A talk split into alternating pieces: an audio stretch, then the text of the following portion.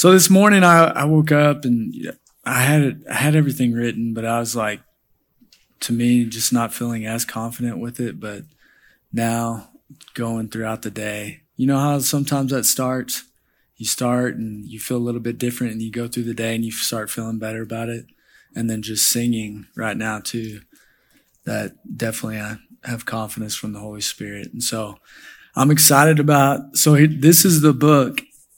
There's two different books. There's one that's, and I'm going to talk about this in the message too. One's for the youth and one's for the adults. And it's, it's apologetics pretty much. So apologetics is like defending your faith. And so that's what we're going to be talking about today. So the question that you can see on the screen is, aren't we better off without religion? Or in the youth version, it says, how can I live my best life now? And so these are the questions that somebody might ask you. Like, hey, aren't we better off with the religion?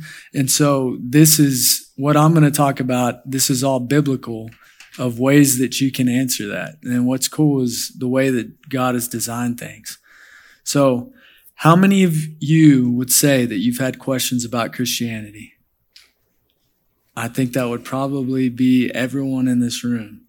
I would, I remember having questions, you know, for my parents, even when I was itty bitty and I was laying down in the lower bunk bed at, at our first home, or I guess second home, but just sitting there picking my nose and then had my little booger wall, you know, on the side. So that's going to be my second question. How many of y'all had booger walls? Like you're sitting there laying down. There's one dude right there that's honest. And so that's that's really where I would do my deep thinking. I'd be contemplating, you know, things about God, and I, I was probably like five years old. I don't, maybe younger than that. We'll we'll just say I was five, maybe older than that. I don't know. Yeah, 22. And then so my parents would wake up in the morning and they wake me up and they'd be like, "Did you pick your nose throughout the night?" And I'm like, "No way, that wasn't me," you know. And then you look over next to the sheetrock and you got this big old grease spot, and it's like that was that was clearly me. But uh, so what I wanted to say is I contemplated things at a very young age. So we're going to do something a little different. I've talked to y'all about the books that we're going over. And so that's what we're going to go over these questions out of that book. And the, the youth version is 10 questions every teen should ask and answer about Christianity. The adult version is called, is called Confronting Christianity, the 12 hardest questions for the world's largest religion.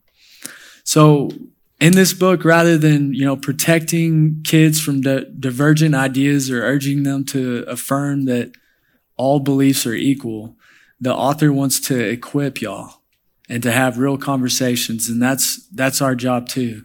And whenever you talk to somebody who thinks differently than you, for you to listen and to listen well, but the things that we believe, the truth will stand up to scrutiny. And so that's what we're going to go over. The questions that we'll cover and put them on the screen is, aren't we better off without religion? Doesn't Christianity crush diversity? Hasn't science disproved Christianity? Doesn't religion cause violence? How can you take the Bible literally?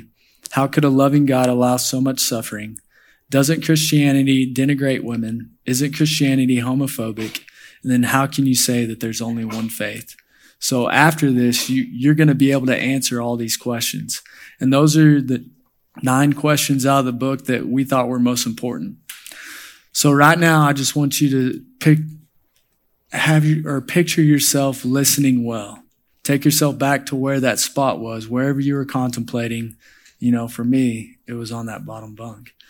So the adult version asks the question, aren't we better off without religion? The youth version, version says, how can I live my best life now?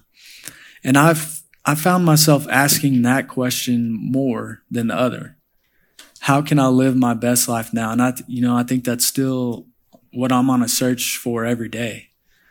And the difference of today and the days of my youth is I look to find my best life in different areas, or I really try to focus on the right areas.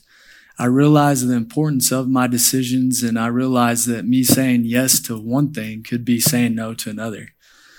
And even when you're focused on what's most important, you can still become distracted. And the culture is, and it was very distracting for me when I was youth and young adult. And that's what I was really shooting for. You know, that was an overarching theme of my decisions was how could I live my best life now? And my answer to that was blending into the culture of my school. That's how I'd answer that. And the truth is, even when I did that in junior high, high school, and then even part of my college, there was a deeper longing inside of me. And so this has become a commonplace for a lot of Christians. We've, but, we've become entrenched into our culture, which has led a lot of, a lot of Christians to lose touch with their heritage this question right here Did you know that Christians invented universities and they founded most of the world's top schools to glorify God? That was the, that was the intent of those universities. And yet studying is seen as a threat, you know, something that opposes the faith. Christians also invented science, yet some see science as something that will oppose Christianity. And this is the part of Christianity that we should know. I mean, it's not the only part, but we should embrace that. These are just a few things that we're going to cover over the semester, and its intent is to give us a clear perspective of how beneficial Christian, Christianity is for us and being in a relationship with God, how beneficial that is. When we walk in the truth of the way that God designed things, our lives are healthier, fulfilling, and always striving to what He wants which is far better than what we could ever imagine. And that means living our best life together now. And that doesn't mean that it's not going to be hard. There's going to be a lot of hard times, and the Bible tells us that. But he also promised that following him was going to be the way to really live. He, he said, I came that they may have life and have it abundantly. That's John 10 10. So let's see how we can live our best life now. The first one is evidence number one. People who go to church are happier and healthier. So in 2016, this Harvard School of public health professor, his name was Tyler VanderWeele, and he paired up with this journalist. They wrote a USA Today op-ed entitled, Religion May Be a Miracle Drug. So this piece begins, if one could conceive of a single elixir to improve the physical and mental health of millions of Americans at no personal cost, what value would our society place on that? They'd place a lot on that. And research suggests that those who regularly attend services are more optimistic, they have lower rates of depression, are less likely to commit suicide. They have a greater purpose in life and are more self controlled.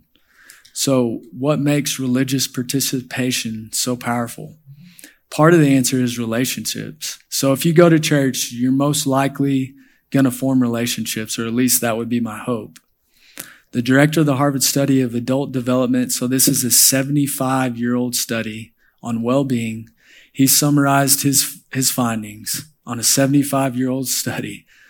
He said that good relationships keep us happier and healthier, period. That was his findings. And throughout the study, the subjects thought that it would be fame, wealth, high achievement that would bring them happiness. But the happiest and healthy pe- people were actually those that prioritize their family, relationships with friends, and community. So our society will tell you just the opposite, you know, by prioritizing the choice over commitment. We resist being tied down because we, we fear missing out on something. And in doing so, we miss out on the things that matter the most. And I'm most happy when I commit to decisions that are good for me and they're good for others. And if I keep questioning something else that is out there instead of appreciating what God has given me or a God given moment, I will be ungrateful or unhappy. And I wanted to give you all an example. This was just two weeks ago. So it was a Sunday night. Two weeks ago, y'all remember when it rained like it downpoured? Yes. And so I mowed that afternoon and I was just is in in anticipation for that rain. I was like, dude, this is gonna be awesome. And I didn't know if it was gonna happen or not. But I was making tostadas, which I'm not much of a cook, but I did make some tostadas. And so I just got done. I was frying them in the pan and it started pouring and I was like, "Oh yeah, it's time to go." So I got Conley and Bodie and I was like, "Let's go outside." I was like, "I'll I'll finish dinner later." And so they immediately just go out into the rain and at first I'm like, "This is this is probably a bad decision." But then I was like, "Who am I kidding?" And so I I did grab an umbrella and I went out there too.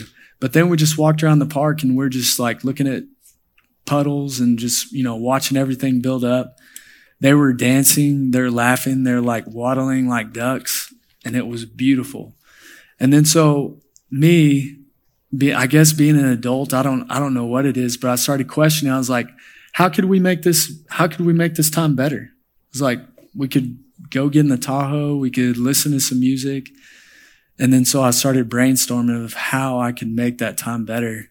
But then I started watching them and I was like, no, you know, this is the way that it's supposed to be.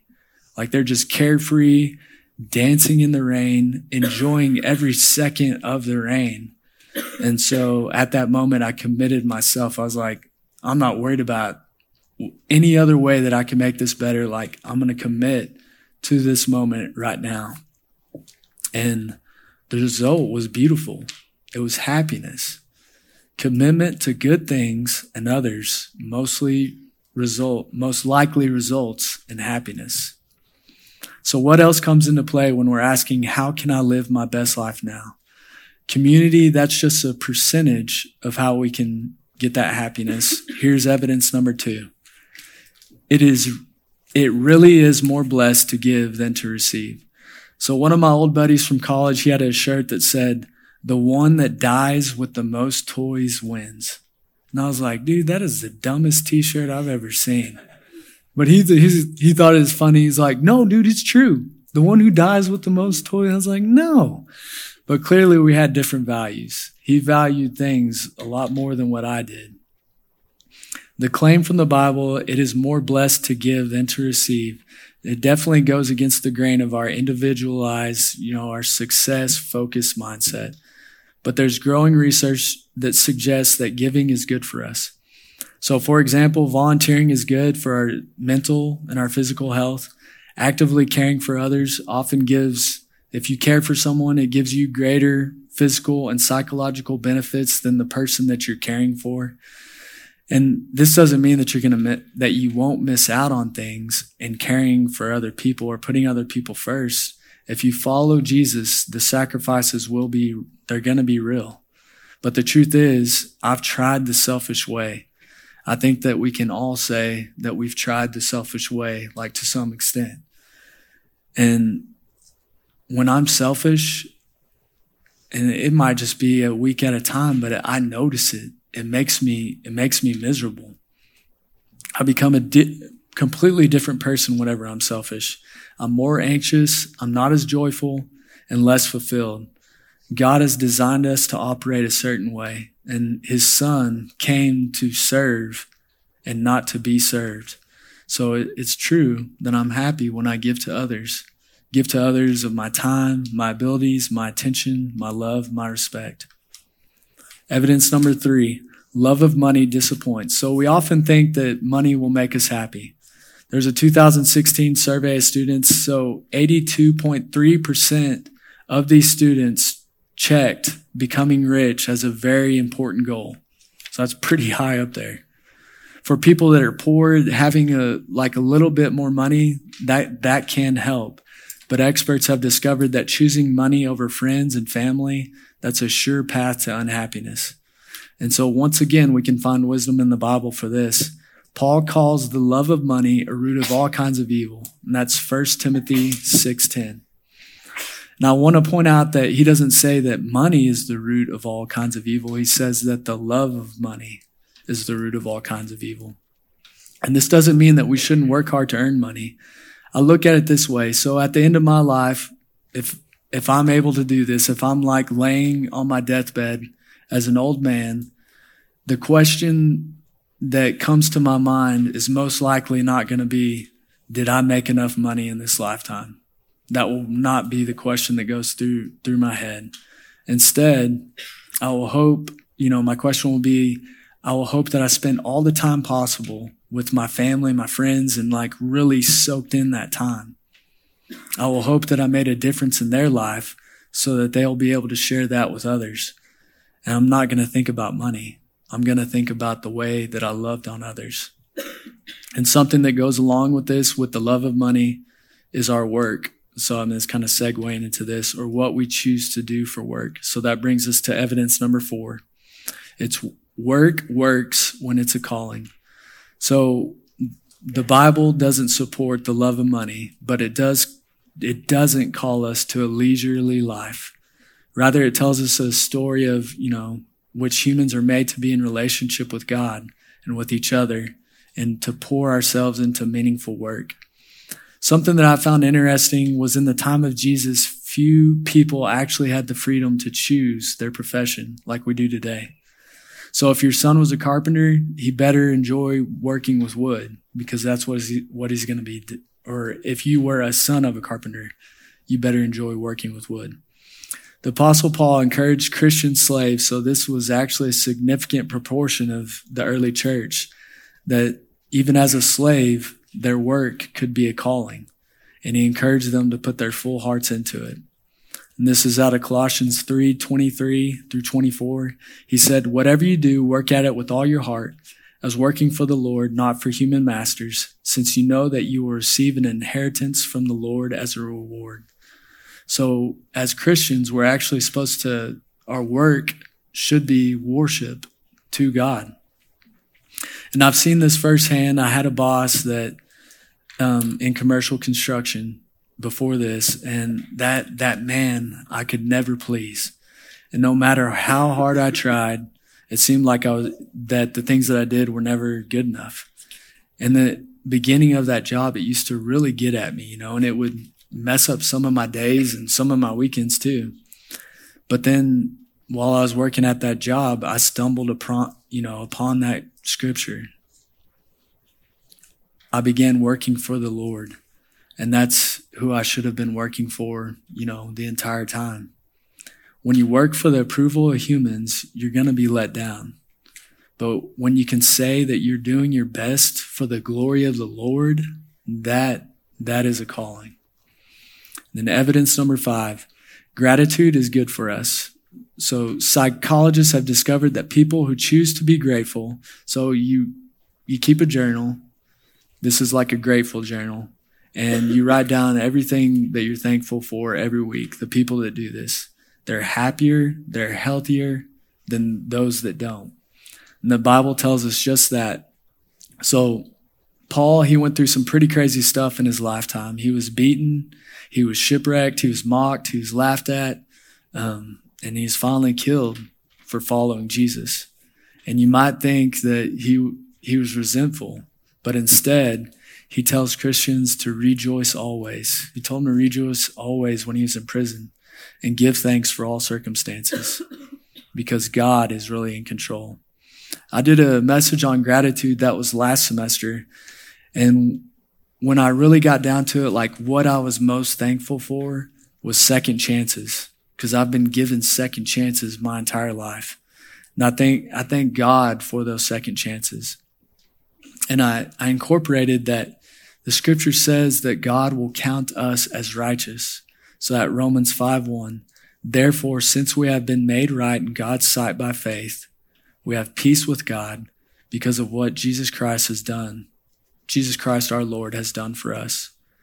Now, I so wish that I'd been taught that when I was baptized or after I was baptized, that somebody would have sat me down and said that I was righteous and that they would explain that, that scripture to me don't get me wrong, you know, take notice of every single thing that you have your family, your friends, this church, our youth group, your personal gifts, food, water, home, all of that. But I think that righteousness bleeds into everything. There's so many outward factors that can, you know, that can control that we can't control. But the one thing that we can control is our faith. Do you choose to believe in Jesus and that he made you righteous by faith. And if so, you will be grateful. Evidence number six forgiveness is foundational. So one of Jesus' disciples, he asked this question, uh, how many times should we forgive someone? He asked the question, is it up to seven times? And Jesus replied, not seven times, but 77 times. That's Matthew 18, 21 through 22. He taught his followers to pray this way. Said, forgive us our sins, for we ourselves forgive everyone who is indebted to us. And amazingly, even as he was nailed to the cross, Jesus prayed for the soldiers who were executing him. He said, Father, forgive them, for they know not what they do. Jesus grounded that we must forgive others because we have been forgiven for so much more. And once again, this turns out to be good for us. So experts have found out that forgiveness is, it's good for our minds, good for our bodies. And this doesn't mean that God doesn't care when we suffer. And we're going to talk about that later, suffering in the semester. But it also doesn't mean that someone who abuses their power to hurt someone else should be able to keep that power. God is both loving and just. And the Bible teaches us again and again that the vulnerable should be protected.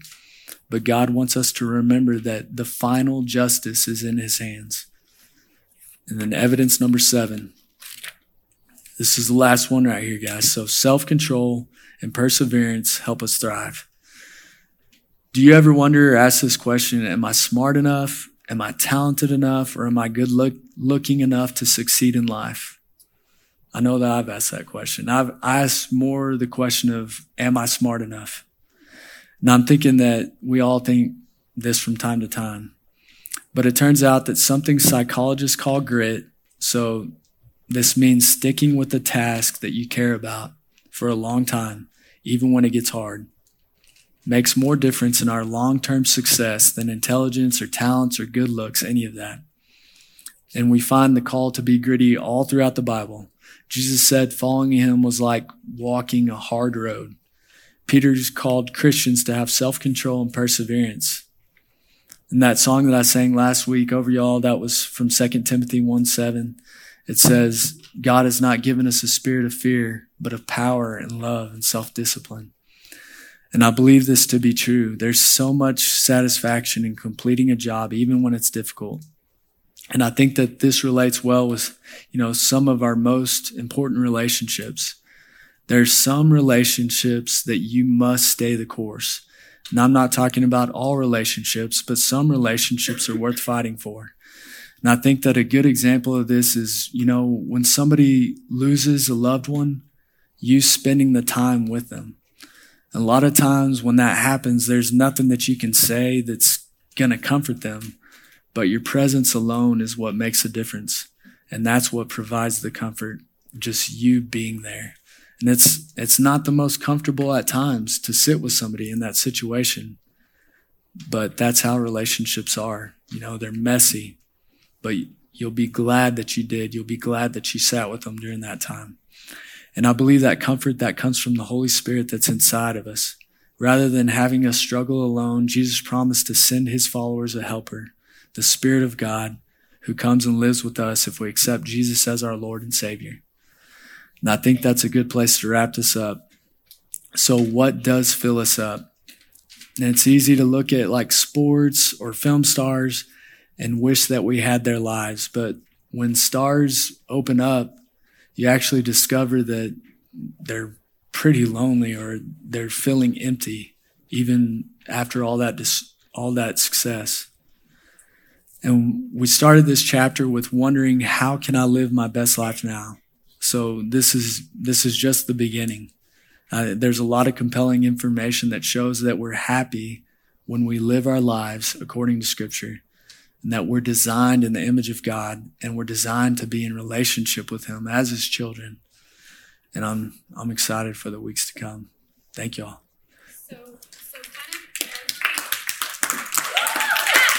Oh,